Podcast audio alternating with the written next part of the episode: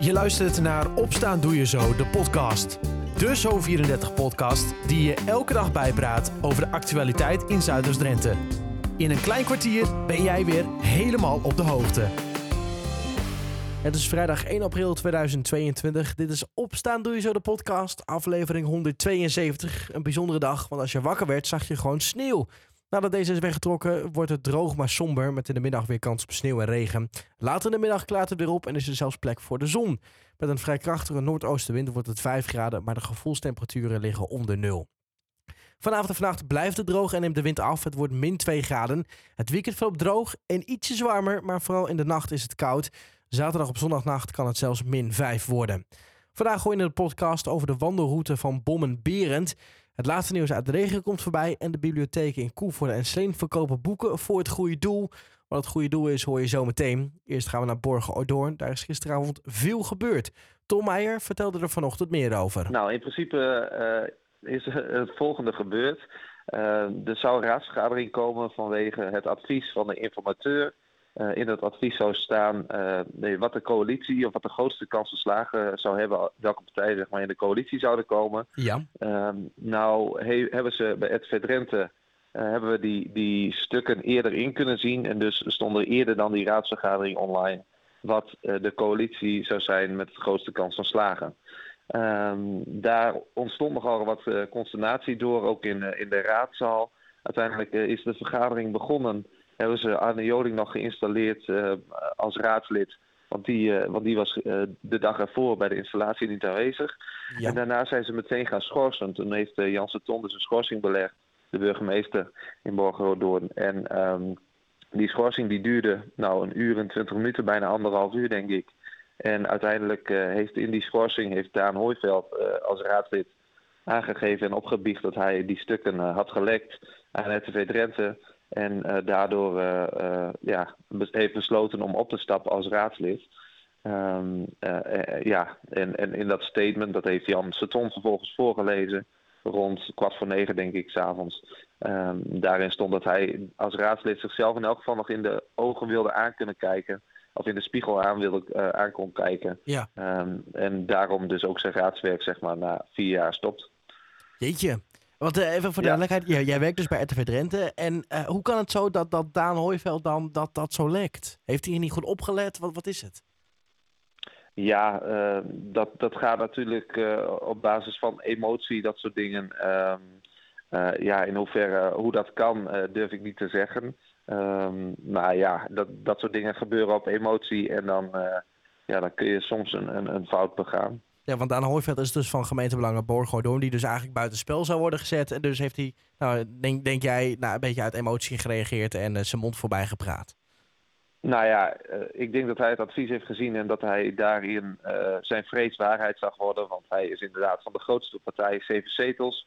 Ja. maar in het advies stond dat de, ja, de, een coalitie van vijf partijen, er zijn acht partijen in Borgordoorn, uh, van, uh, dat een coalitie van vijf partijen, PvdA, VVD, Leefbaar Borgeroodoorn, uh, CDA en ChristenUnie, dat dat de grootste kans van slagen zou hebben. En daardoor zouden dus gemeentebelangen met zeven zetels, D66 met één zetel en GroenLinks met één zetel in de oppositie terechtkomen.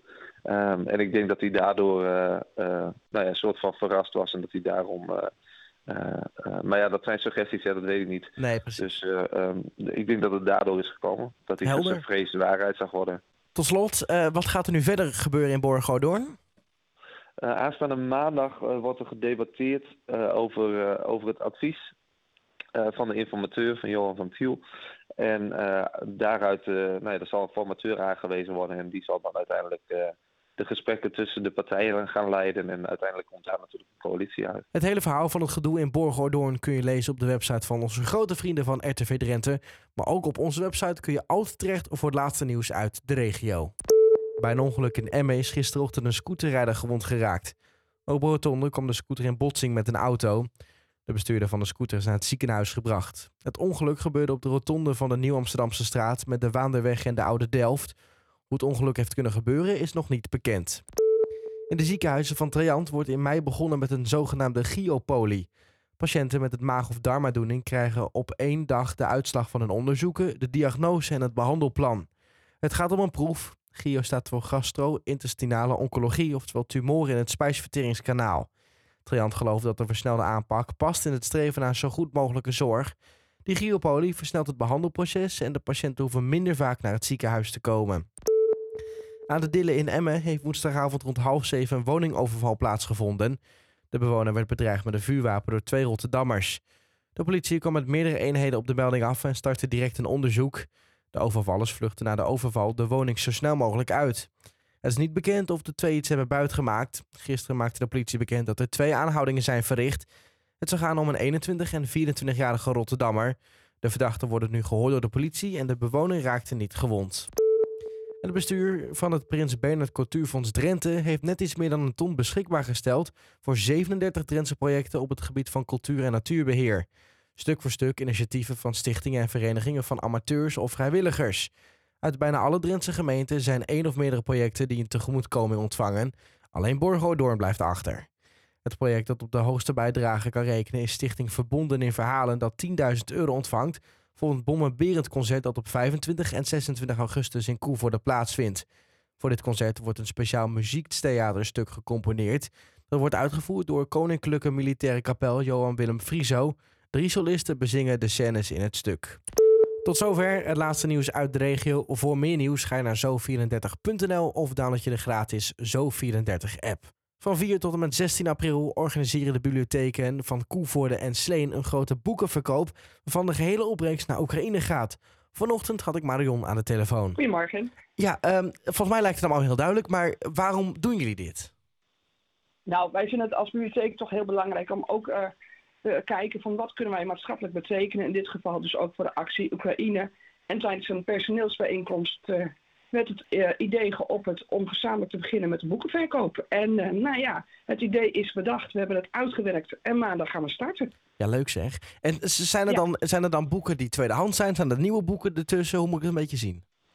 Uh, je moet het zien als we de boeken die we in de bibliotheek, uh, ja, waarvan we bijvoorbeeld te veel exemplaren hebben. Uh, bijvoorbeeld van sommige boeken hebben we wel vijf exemplaren. Nou, dan zeggen we van, nou, daarvan gaan we drie exemplaren bijvoorbeeld in verkoop zetten voor Oekraïne. Het zijn natuurlijk niet de allernieuwste boeken. Het zijn boeken die gewoon nog hartstikke mooi zijn om te lezen.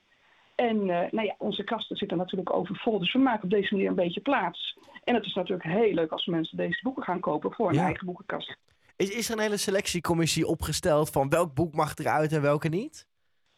Uh, we hebben natuurlijk altijd wel een aantal criteria, maar in feite gewoon de mooiste boeken gaan we gewoon verkopen voor Oekraïne. En we hopen natuurlijk op een hele mooie opbrengst. Ja, en het kan natuurlijk boeken zijn voor kinderen, maar ook voor volwassenen, spannende thrillers, lekkere leesboeken voor, voor nu, voor zometeen in de tuin als het weer mooi weer wordt. Ja. Van alles wat. Eh, zitten er, ja, misschien kun je een tipje van de sluier oplichten als je dat misschien weet. Zit, zit er ook nog echt een gouden parel tussen waarvan jij zegt, nou als ik dat kon kopen, dan had ik dat gedaan? Ja, zeker. We hebben ook uh, boeken van de Zeven Zussen-serie in de verkoop. Dus nou ja, dat is natuurlijk heerlijk zo met de komende zomer op komst om dat lekker te lezen. Mm. Er zitten hele spannende uh, Scandinavische fillers tussen, echt niet boeken. Ja, bloedstollend. Ja, en, uh, ja, en ook voor de kinderen van alles en nog wat. ja. Ik, ik, vind het leuk om te merken hoe enthousiast je ervan wordt. Ja, nee, maar dit, is, is, ook altijd een hele gezellige actie om te doen. Want je krijgt natuurlijk zowel je bibliotheekpubliek, maar ook ander publiek dat even langskomt, even kijken van wat zit er tussen. En vaak is dat natuurlijk ook zo. Het zijn hele leuke contactmomenten ook nog weer. Uh, ja. En ik vind het wel mooi, de prijzen zijn niet, niet bijzonder hoog of zo. Afgeschreven, uh, afgeschreven boeken worden verkocht voor 1 euro per boek en 5 euro ja. voor 8 boeken. Waarom eigenlijk zo'n lage prijs? Want ik denk, als ik zo'n actie wil, wil steunen, dan wil ik best wel 5 of, 5 of 10 euro voor zo'n boek neerleggen. Al helemaal van zulke, wat je net zegt, zulke mooie thrillers. Ja, nee, het zijn, nou ja, nee, dit is gewoon de prijs die we altijd hanteren, gewoon met de verkoop van boeken. En, en ja, het is bij ons natuurlijk ook een klein beetje, ook weer, het ruimt weer wat op. Wij krijgen op die manier weer plek voor nieuwe boeken. Dus ja, het mes mij dan twee kanten. Kijk eens aan. En de opbrengst gaat naar Giro 555. Waarom, uh, waarom precies? gaat naar Giro 555. Ja, klopt. Uh, we uh, hebben een speciaal voor 555, maar ook gaan klanten pinnen.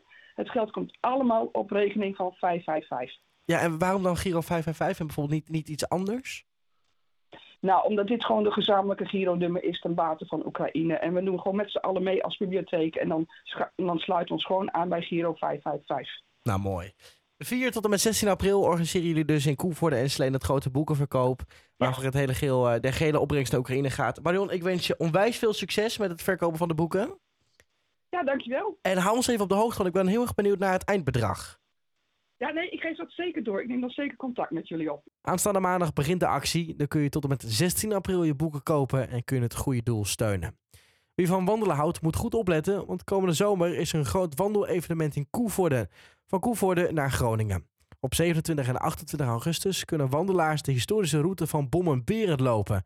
Roele Lubbers vertelde er vanochtend meer over. Goedemorgen. Um, ten eerste Bommenberend, wie is dat of wat is dat? Ja, nou Bommenberend, dat was in 1672 onze vijand. Dat was de bisschop van Münster. Ja. En die wou graag uh, ja, Koevoorde bezetten om door te stomen naar Groningen. Want dat was zijn uiteindelijke doel. En ja, uh, ja dat, uh, dat is hem gelukt ook. Ja. Het heeft dus Koevoorde in, in beslag genomen, zeg ik het zo goed? Ja, Koevoorde is bezet in juli van datzelfde jaar, 1672. Ja, en nu gaan jullie dus... Ja, toen is hij doorgegaan naar Groningen. En daar uh, wou hij de stad ook bezetten. En dat is hem dan uh, niet gelukt. Op 28 augustus is hij daar verdreven uit de stad. Door uh, Karel Rabenhaupt en zijn leger. En toen is hij weer teruggegaan naar Koevoorde. En nou, die stad had hij nog steeds bezet. Maar in december van 1672 kwam Karel Rabenhaupt met zijn leger. En een schoolmeester en koster uit Koevoorde, Meindert van de Tijnen, die had een list bedacht. En uh, toen hebben ze Koevoorde weer bevrijd. Dus behoorlijk wat gebeurt daar in die tijd dus. weer afgedropen, ja. ja. Um, dus jullie gaan nu weer een, een historische route van, van Bommenberend lopen. Waarom is dit zo bijzonder? Ja, nou dat is zo bijzonder omdat 1672 wordt het rampjaar gezien in Nederland. En Nederland was in oorlog ook met Frankrijk en met uh, Engeland. En uh, deze geschiedenis is heel belangrijk geweest in het noorden van, uh, in het noordoosten van, van de Republiek der Verenigde Nederlanden daar uh, toen, toen, de, toen de tijd, hè, moet ik zeggen. Ja. en nou ja, dat spreekt heel erg tot de verbeelding. En het wordt dit jaar herdacht omdat het 350 jaar geleden is. En het bleek ons leuk om in dat teken een mooie historische wandeltocht te doen. Want daar herinneren we nog best wel veel dingen aan die tijd. Dus vandaar. Worden ja. er ook nog op die route, want die route is uiteindelijk 110 kilometer lang en kan in twee ja. dagen worden afgelegd. Um, worden er op die routes ook nog bepaalde dingen gedaan? Worden er misschien wel uh, soort van mini, uh, hoe heet dat, mini-oorlogjes gespeeld of zo? Is er iets te zien? Ja, zeker. Bij de start in Koevoorde, want de, de, hele route start in Koevoorde, uh, daar worden dan de garnizoensdagen georganiseerd op, op de, in datzelfde weekend. En uh, nou, dat zijn soorten reenactments die daar zijn. Dus inderdaad, daar wordt uh, de oorlog nagespeeld, zeg maar. En uh, nou, op de hele route kan je van alles zien en ervaren van, van 1672, van die tijd. En als je dan in Groningen aankomt, ja, in Groningen wordt op zaterdag 27 augustus dit jaar bommenberend heel groot gevierd. En de nasleep is op zondag 28 augustus, dus daar zal het onthaal ook groot zijn. Ja, uh, dus ja, dus je komt helemaal een beetje in die sfeer uh, terecht. Ja, leuk. Er zijn dan uh, drie afstanden. vanaf Koevoorde heb je dan allerlei verschillende afstanden. Vanaf Groningen de finishplaats natuurlijk ook. Um, nou ja. is inmiddels de, de inschrijvingen zijn dicht. Kunnen mensen die nu luisteren denken... ah, ik wil toch nog meedoen. Kunnen die meedoen of vallen die helaas net buiten de boord? Buiten de boot? nou, volgens mij is de inschrijving nog open. Die is gisteravond open gegaan om zes uur. Uh, tenzij inmiddels de maximale aantal deelnemers is bereikt. En dat, uh, daar heb ik nu even geen zicht op. Dus ja. je kan het altijd nog proberen via www.tochtondenoord.nl. En er kunnen inderdaad 3000 uh, mensen aan meedoen. En je hoeft dus niet die 110 kilometer in twee dagen af te leggen, want dat is natuurlijk heel ver.